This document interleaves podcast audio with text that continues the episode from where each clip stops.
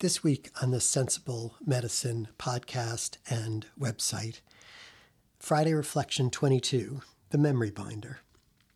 PH is a 55 year old woman who comes to see me for an initial visit. She says she has lost about 50 pounds over the last year. Over the last few weeks, the most she can eat at one sitting is a spoonful or two of food. René Leriche famously wrote, quote, Every surgeon carries within himself a small cemetery where from time to time he goes to pray, a place of bitterness and regret where he must look for an explanation for his failures. Unquote. Obstetricians are known to have journals in which there are the names of every infant whose birth they attended. Instead of a cemetery or a journal of births, I have a one and a half inch binder. Within the binder is a single page for every one of my patients who has died. The collection is not a place of bitterness and regret, nor is each entry associated with the joy of a new life. Instead, it is a place I visit to pay my respects, to learn, to reminisce, and to trace the arc of my career. I started the collection that fills my binder in 1997 when the first patient I cared for as an attending primary care doctor died. After I hung up the phone with the patient's brother, I looked at the face sheet and wondered what to do with it. The single handwritten page included the patient's name, date of birth, medical record number, problem list, and other notes about her case.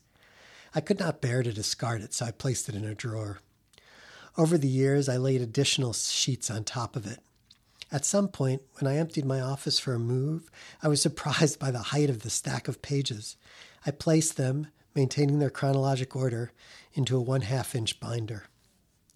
PH is the patient on that first that first page belonged to. Patients with unintentional weight loss almost always overestimate their weight loss. A look back in the medical record usually verifies a few pounds of weight loss rather than the dozens that the patient believes to have lost. I did not have previous weights on PH as this was my first visit with her, but I could tell that her estimate was not far off.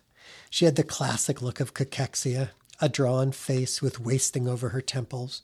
When I examined her, I saw folds of skin hanging loosely from her frame, evidence of the subcutaneous fat she had shed. I also discovered a rock hard lymph node, the size of a tennis ball, in her supraclavicular fossa, the area between one's neck and shoulder, a so called Virchow node, classically associated with metastatic gastric cancer. I called our cytopathologist to come to my office to perform a needle biopsy of this mass. He was unable to penetrate it. Fresh out of training, at a time when unnecessary hospitalizations were anathematic, I managed PH as an outpatient. 25 years later, I would have managed the case very differently. Over the years, the face sheets have gone from handwritten ones to printouts from electronic medical record system. I've added the cause of death, circling the entry on the problem list that had progressed to a fatal illness, or adding a new diagnosis when the end was sudden and unexpected. Sometimes I jotted down a reflection. Every 10 or so years, I buy a thicker binder, first one inch, most recently one and a half inches. When I realized that I was going to maintain this binder, I added a sheet to the very back. This page was for the first patient I had lost. He died while I care, cared for him in my clinic while I was still a resident. He was a young man. I still remember for his quiet, gentlemanly manner and charming Texas drawl. He died of AIDS related complications, all too common in the pre HAART era. Had he lived another couple of years, we could have offered effective therapy for his HIV. I do not see this collection as morbid, but I do worry that my colleagues do. Activities like this one are routine, routine for me. I'm a collector and a sentimentalist. I can spend hours looking through boxes, boxes of pictures and family memorabilia. The binder entries memorialize people with whom, however briefly, I was closely associated. I spent time with them and with their families. I often woke up in the middle of the night worrying about them. Unlike my own deceased relatives, however, these are people I have no other way of remembering. I cannot share stories about them over a family dinner. Thumbing through the pages, I see how medicine and my own clinical practice has changed. In the early years, there are deaths from AIDS, heart disease, and emphysema. Paging from the earliest entries to the middle years, cancer deaths become more common, reflecting our improved care of HIV and cardiovascular disease, the declining rates of smoking, and the aging of my patient panel. When I look over the most recent years, at least half the patients died after falls or causes that I can only identify as old age when everything went wrong. Amazingly, among dozens of my patients lost since March 2020, only one died of COVID 19, attesting to the disparate way this disease affected our country. The ephemera that I sometimes attach to the face sheets have also changed over the years. The early pages have nothing attached. These were patients I knew only briefly. As those who died had been with me for longer periods, their entries are often adorned with death notices, prayer cards, and funeral invitations. As the people who joined my practice changed, addition of long obituaries from local and national papers appear. Most treasured are the thank you notes, usually from a grieving family member. Two of these thank you notes were written by the patients themselves, penned during their final days. I was left speechless when I received these.